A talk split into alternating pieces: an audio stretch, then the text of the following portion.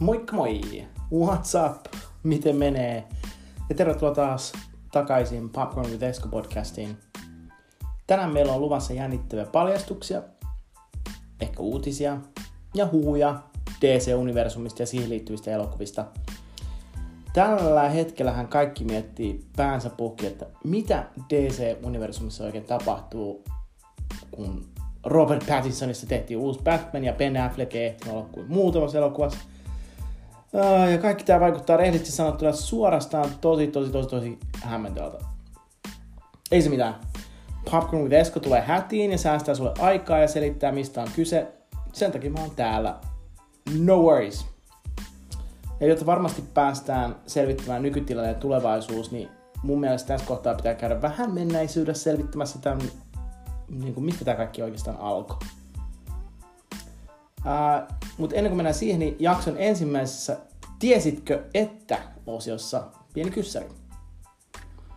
Tiesitkö, että ennen kuin Batman pääsi mihinkään screenille, se oli jo sarjakuvana 1939? Ah. Totta tosiaan artisti nimeltään Bob Kane ja kirjoittaja nimeltään Bill Finger loivat ensimmäisen Batman-sarjakuvan etsivä sarjakuvasarjassa numerossa 27 vuonna 1939. Ensimmäinen Batman-elokuva tuli valkokankille varsin pian vuonna 1943. Ää, sitten jatkuvuosina 49 ja 66, mutta hypätään vähän nyt taas siihen oikeastaan, mikä on se kaikista upein jakso Batman TV:ssä. Tune in tomorrow. Same bat time, same bat channel. Batman ilmestyi ruuduille vuonna 1966 ja jokainen itseään kunnettava sarjakuvafani muistaa varmasti nähneensä Adam Westin tiukoissa 60-luvun lepakkotrikoissa. I've just perfected an electronic hair bat analyzer which may hold the key to this baffling question. sekä Burt Wardin Robinina sen vieressä ja niiden Holy hole in a donut! ikimuistoiset letkautukset, musiikin, sarjakuvamaiset taistelukohtaukset. Aina 40-luvulta saakka on Batman osannut siis kiinnostaa yleisöä ja mun mielestä aivan upea ajanjakso toi 60-luku, kun Adam West tosiaan oli lepakkosankarina siinä. Siitä kelataan eteenpäin pienen tauon jälkeen, kun Tim Burtonin Batmanit tuli vuonna 1989, jossa Michael Keaton Batman, Batmanina, Jack Nicholson Jokerina ja Kim Basinger Vicky Vale hahmona. Ja tietenkin Michelle Pfeiffer kissanaisena. Ja sitten 95 Val Kilmer Batmanina, Jim Carrey Jokerina ja Tommy Lee Jones Two-Faceina. Ja 97 kuka voisi koskaan unohtaa George Clooneyä Batmanina. Siinä on Chris O'Donnell Robinina, Alicia Sil- Silverstone lepakkotyttönä ja Uma Thurman Poison Ivyna ja tietenkin Arnold Schwarzenegger jäämiehenä. Mutta sitten vihdoinkin mun oma henkilökohtainen Batman-suosikki, eli Christopher Nolanin Batman-trilogia Batman Begins, The Dark Knight, The Dark Knight Rises, jossa Kristen Bell näytti loistavasti Michael Cainein, Liam Neesonin, Ern Eckhartin, Maggie Gyllenhaalin, Katie Holmesin, Heath Ledgerin, aivan upea jokeri, Gary Oldmanin ja Morgan Freemanin ja niin monen muun mahtavan näyttelijän rinnalla. A little fighting, yeah. I like that. Then you're gonna love me. Mutta ennen kuin päästään nyt tähän nykyhetkeen, on palattava taas hetkeksi ajassa taaksepäin. Sori, että mä menen tälle edes takaisin. Nimittäin toiseen hahmoon, joka on yhtä tärkeä DC-universumissa kuin Batman, ellei ehkä tärkeämpi. Siinä on pientä, kaikki, kaikki, kaikilla oma, oma mielipiteensä. Eli nyt puhutaan teräsmiehestä tai supermiehestä. Who are you? A friend. Da, da, da, da, da, da, da, da. No, mun ehkä ei ollut niin hyvä kuin toi soundclip. Mut Supermies on myös viihdyttänyt yleisöä ensimmäistä 1938 sarjakuvastaan, jonka loi Jerry Siegel ja Joe Schuster.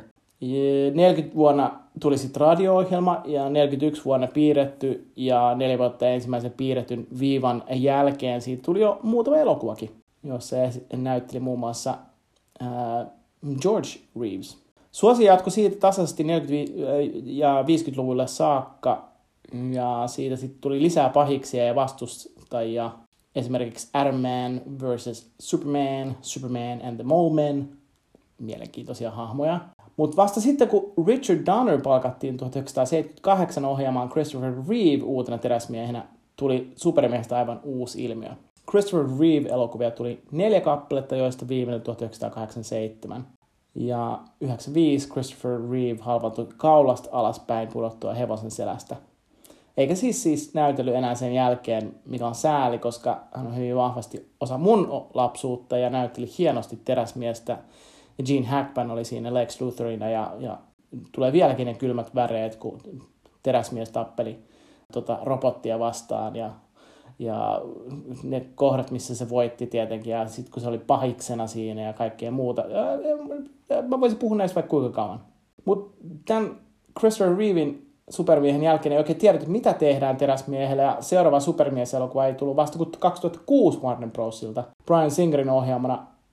Ikään kuin vähän semmoisena kunnioituksena Reevesin teräsmies-elokuva varten. No se lässähti, vaikka mun mielestä se oli hyvin tehty elokuva, sitten vain puuttuu semmoinen liitos suurempaan DC-universumiin. 2013 tuli kuitenkin onneksi Man of Steel Christopher Nolanilta, vahva ohjaaja, mun lempiohjaaja. Hieno elokuva ja mahtava intro uudelle Henry Cavillille supermiehenä, josta tuli nykyhetken ehkä se, nimenomaan se tunnettu supermies. Uh, jota on käytetty näissä muissakin elokuvissa, jotka DC-universumiin liittyy. Eli oli oppinut jotain ehkä 2008 Iron Manista ja Warner yritti tässä kohtaa sitten ehkä nokittaa, että hei, nyt täältä tullaan ja tämä kokemuksen aikaiseksi kuin Marvelillakin. Mutta jo vihdoin sitten tuli äh, Batman ja Supermies, jossa ne kohtas enemmän tai vähemmän nykyhetkessä vuonna 2016, jolloin tuli Zack Snyderin ohjelma Batman vs. Superman.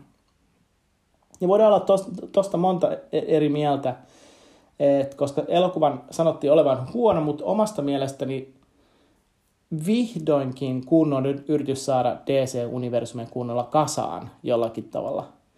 Aikaisemmin se oli vähän hämmentävää, että miten tämä niinku saadaan kasaan.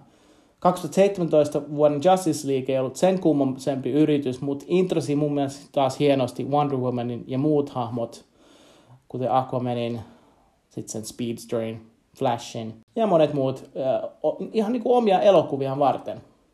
Tässä kohtaa pitää mainita tämä, että mikä pitää ymmärtää, että Warnerilla on täysin eri strategia tässä kuin Marvelilla, koska ne toi ensin kaikki hahmonsa yhteen heti ekassa leffassa ja on tuottamassa jatkossa omia yksittäisiä elokuvia sankarihahmoillensa, kun taas Marvel oli tehnyt täysin päinvastoin.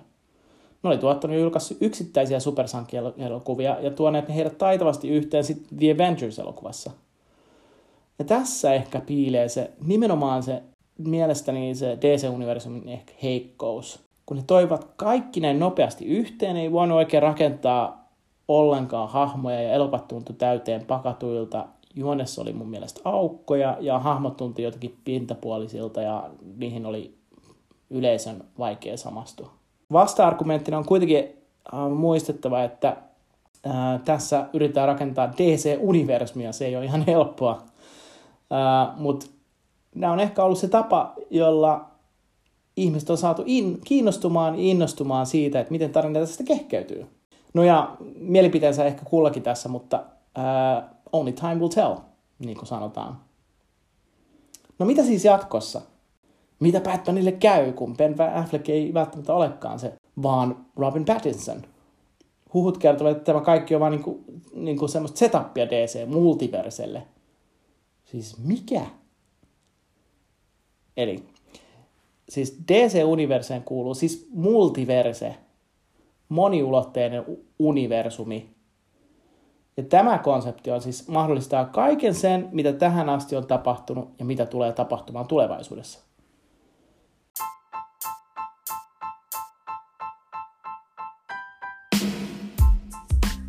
Mutta hei, koska meillä on aika loppu, täytyy mun jättää cliffhangeri tähän.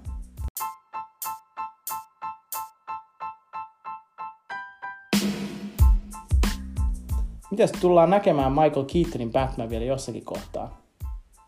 What? Hei, tästä enemmän mun seuraavassa jaksossa. Muistakaa seurata mua mun Popcorn with Esko Facebook-sivustolla sekä tykätä, kommentoida ja hypettää. Muuta tulee uusi jakso ja jatkoosa tälle episodille DC-universumista ja sen tulevaisuudesta sitten perjantaina.